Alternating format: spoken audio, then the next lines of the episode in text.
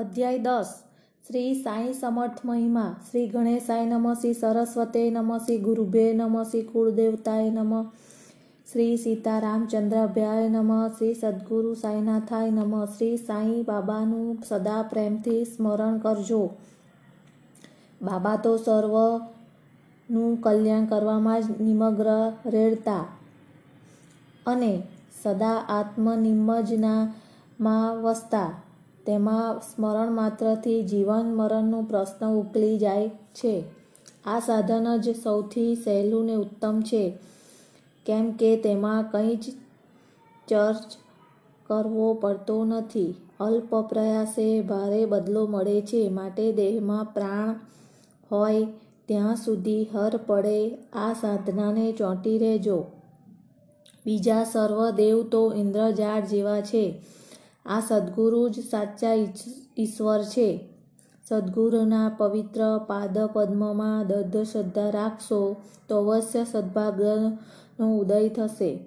સદ્ગુરુની ભાવથી સેવા કાર્યથી સંસાર સાગર નરી તરી જાય છે અને ન્યાય તથા મીમાંસા જેવા તત્વજ્ઞાનના અઘરા ગ્રંથના અધ્યયનની પણ આપણને જરૂર પડતી નથી। જો સદ્ગુરુને સુકાની બનાવીએ તો આ સંસારનો કલેશમય સાગર સહજ પાર કરી શકાય છે। નદી અગર સમુદ્રને પાર કરવામાં આવે, આપણે તેમ સુકાનીનો ભરોસો કરવો પડે છે।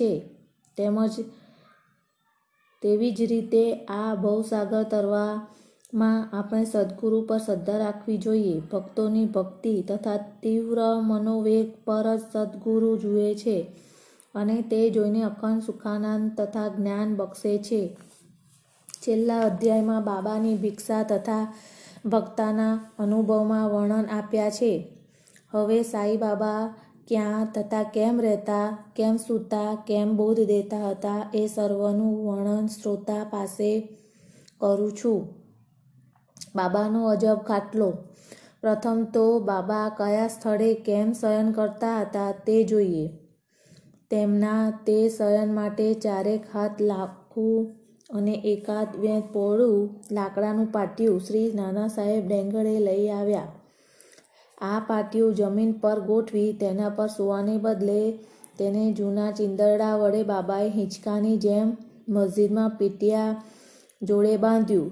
આ પાતળા સહેલા ચીંદરડા પાટિયાનું જ વચન સહન કરી શકશે કે તેમ કે એ જ પ્રશ્ન હતો। ત્યાં બાબાનો દેહનું વચન તો ક્યાંથી ઉપાડી શકે, પણ કોઈ અજબ કરામતને લીધે એ સડેલા ચીંદરડા પર પાટિયાનું તેમજ બાબાનું વચન બરાબર ટકી શક્યું। આ પાટિયા પર ચારે ખૂણે બાબા કોડિયામાં તેલ પૂરી વાટો મૂકી દીવા સળગાવીને મૂકતા અને દીવા આપી જતા રાત જરતા હતા। આ પાટિયા પર બેસેલા કે સૂતેલા બાબાને દર્શન તો દેવ પણ દુર્લભ છે। પાટિયાના હવા ઈંચકા પર બાબા કઈ રીતે ચડતા ઉતરતા તે જોવાનું લોકોને ઉતુલો થતું, પણ તેમાં કોઈ ફાવ્યું નહીં। આ અજબ દર્શન માટે જ્યારે લોકોના ટોળા એકઠા થવા લાગ્યા, ત્યારે બાબાએ પાટિયું ભાંગી ટુકડા કરી દીધું, ફેંકી દીધું। બાબા તો અષ્ટસિદ્ધિને વરેલા હતા, અલબત્ત તેણે તે કોઈ સાધના કરી નથી કે તેની કશી ઝંખના કરી નથી। તેમની પૂર્ણતાને પ્રતાપે જ આ સિદ્ધિઓ સ્વાભાવિક જ તેમને વરેલી છે। બ્રહ્મનો સગુણ અવતાર શ્રી સાઈ બાબા માત્ર 3.5 હાથના દેહધારી હતા, છતાં સર્વના હૃદયમાં તેમનો વાસ હતો। અંતરથી તો તે બેફિકર વૈરાગી જ હતા, પણ બહારથી લોકકલ્યાણની ભાવના સેવતા હોય એમ લાગતું હતું। અંતરથી પોતે સંપૂર્ણ વૈરાગી હતા, છતાં બહારથી ભક્તોના કલ્યાણની કામના પૂરતા દેખાતા હતા। અંતરથી પોતે શાંતિના ધામમાં હતા, પણ બહારથી તે ભારે અસ્વસ્થ દિસતા હતા। અંતરથી તો તે બ્રહ્મની સ્થિતિ પર પહોંચ્યા હતા, પણ બહારથી તો કોઈ વાર સંસારી જેવા દેખાતા હતા। અંતરથી તેમને અદ્વૈત પર સાચો પ્રેમ હતો, પણ બહારથી તે આ સંસારમાં લુપ્ત બનેલા રિશ્તા હતા. કોઈ વાર પોતે લોકો પર પ્રેમ દ્રષ્ટિથી રાખતા હતા તો કોઈ વાર તેમને પથ્થર ફેંકીને મારતા હતા, કોઈ વાર તેમને ગાળો દેતા તો કોઈ વાર તેમને પ્રેમથી ભેટતા હતા અને પછી શાંત સહનશીલ થઈને બેસતા હતા. પોતે સદા આત્મસ્મરણમાં રહેતા હતા, ભક્તો ઉપર સદા પ્રેમભાવ રાખતા હતા, એક જ આસન પર પોતે સદા બેસતા હતા. પ્રવાસ તો તેમણે કદી કર્યો જ નથી. તેમને હાથમાં સદા આપેલો સંદેડો ટુકડો જ તેમનો દંડ હતો. નિશ્ચિત બનીને તે સદા બેસતા હતા. તેમણે ધન કે કીર્તિની પરવા કદી કરી જ નથી અને ભિક્ષા પર જ સદા નિર્વાહ ચલાવ્યો. આવું સાદું જીવન તેમને એકધારું ગાળું છે. અલ્લાહ માલિક શબ્દો જે સદા તેમની જીભ પર રમતા હતા. ભક્તો પરનો તેમનો પ્રેમ સદા અખંડ અને અજબ હતો ને આત્મજ્ઞાનનો ભંડાર હતો અને દિવ્યાનંદની ખાણ હતા. શ્રી સાઈ બાબાનું આવું દિવ્ય રૂપ હતું. સમગ્ર વિશ્વને આવરી લેતા અનંત અખંડ નિર્વિકલ્પ સિદ્ધાંતના લોકોને જ આ અમૂલ્ય રત્નના દર્શન થતા હતા. છતાં સાંઈબાબાનું સાચું મૂલ્ય નહીં જાણનારા તેમને એક સામાન્ય માનવી જ ગણતા હતા. તેઓ ખરેખર જ કમભાગી હતા અને છે. તેમનો શિરડીમાં વાસ તથા સંભવિત જન્મતિથિ શ્રી સાંઈબાબાના માતા પિતાની અગર તો તેમની જન્મતિથિની કોઈને ખબર નથી. એનું અનુમાન તો તમને તેમના શિરડીના વાસ વડે જ કંઈક અંશે કરી શકાય છે. સૌપ્રથમ બાબા 16 વર્ષના કુંવારા અવસ્થામાં પ્રગટ થયા અને ત્યાં 3 વર્ષ રહ્યા. એ પછી કેટલાક વર્ષો સુધી એકાએક અદ્રશ્ય થઈ ગયા. ત્યારબાદ તેઓ ઔરંગાબાદ પાસે નિઝામ રાજ્યમાં જોવામાં આવ્યા. જ્યારે તે 20 વર્ષના હતા ત્યારે ચાંદ પાટીલની જાન જોડે પુનઃ શિરડી આવ્યા. એ પછી પોતે સતત 60 વર્ષ સુધી શિરડીમાં જ રહ્યા અને સન 1918માં તેમણે મહાસમાધિ લીધી. આ ઉપરથી આપણે એટલું કહી શકીએ કે બાબાની પુણ્યતિથિ આશરે સન 1838 લગભગ હોવી જોઈએ. બાબાનું જીવન કાર્ય તથા બોધ. સંત રામદાસ સન 1608 અને 1681 17મી સદીમાં થયા, જેમનું જીવન કાર્ય મુસ્લિમ ધર્માંધતાથી સામે ગો બ્રાહ્મણ રક્ષાનું હતું અને તે તેમણે પાર પાડ્યું. પણ એ પછીના 2 સૈકા દરમિયાન હિન્દુ મુસ્લિમ એ બે કોમ વચ્ચે તંગદિલી વધી ગઈ, જેને ઘટાડવા સારું જ સાંઈ બાબા અવતર્યા હતા. પોતે તમામને સદા બોધ હતા. હિન્દુના રામ તથા મુસ્લિમના રહીમ બંને એક જ છે. એ બે કંઈ વચ્ચે ભેદ નથી. તો પછી ભક્તો અંદર અંદર શા માટે લડી મરે છે? તે અજ્ઞાનીજનો તમે એક બીજા હાથના મિલાવો અને બંને કોમમાં એક સંપીલા રહ્યા થઈને ચાલશો તો જ દેશ એક હેતુ સહજ સરશે. દલીલબાજી કે કજિયા કરવાથી કોઈ કામના નથી. એકબીજાને કદી ઉશ્કેરાશો નહીં. તમારા કલ્યાણ તથા હિતનું સદા ચિંતન કરજો. પ્રભુ તમારું રક્ષણ કરશે. પ્રભુને પામવાના સાધના તો યોગ, યજ્ઞ, તપ તથા જ્ઞાન છે. તેમાં તમે નિષ્ફળ જશો તો તમારો ફેરો ફોકટ છે. કોઈ તમારું બુરું કરે તો તેનો બદલો લેવા પ્રયત્ન કરતા નહીં. બને તો બીજાનું ભલું કરજો. શ્રી સાંઈ બાબાનો બોધ ટૂંકમાં આ પ્રકારનો હતો. ભૌતિક તેમજ દૈવિક બંને ક્ષેત્રમાં તે સારી પ્રગતિ કરે છે. સદગુરુ સાંઈ બાબા. ગુરુ વચ્ચે ફેર છે. કેટલાક કહેવાતા ગુરુ હાથમાં મંજીસ ને તંબુરો ઘેર આંટા દે છે અને ધાર્મિક ભાવનો દંડ કરે છે. શિષ્યોના કાનમાં મંત્ર ફૂંકે છે અને તેમનું ધન હરી જાય છે. શિષ્યોને પવિત્ર તથા ધર્મનો બોધ કરે છે પણ પોતે જ અપવિત્ર તથા ધર્મરહિત હોય છે. શ્રી સાંઈ બાબા પોતાની યોગ્યતા કે પવિત્રતાનો કદી દંભ કરતા નહીં. દેહાભિમાન તો તેમને હતું જ નહીં. શિષ્યો પર ખૂબ જ પ્રેમ રાખતા. ગુરુના બે પ્રકાર છે, નિયત ચોક્કસ, અનિયમિત અને સામાન્ય. આ અનિયત ગુરુ બોધ દ્વારા સદગુરુને ઉન્નત કરે છે, અંતકરણ પવિત્ર કરે છે અને આપણને મુક્તિના માર્ગે દોરી જાય છે. ત્વમસીનો સાચો અર્થ સમજતા શિષ્ય પણ એકત્વને પામે છે. વિવિધ ગુરુ વિવિધ પ્રકારનું સંસારિક જ્ઞાન આપણને દે છે, પણ જે ગુરુ આત્મચિંતન સ્થિત કરે છે તથા સંસાર સાગરની પાર લઈ જાય છે તે સાદા સદગુરુ છે. શ્રી સાંઈ બાબા આવા સદગુરુ હતા. તેમના મહત્તા વર્ણવી જાય તેમ નથી. તેમના દર્શનાર્થ જનાર બાબા પાસેથી ભૂત, વર્તમાન તથા ભવિષ્યની સર્વ માહિતી સહજ મળી જતી. બાબા પ્રાણી માત્ર ઈશ્વર દર્શન કરતા હતા.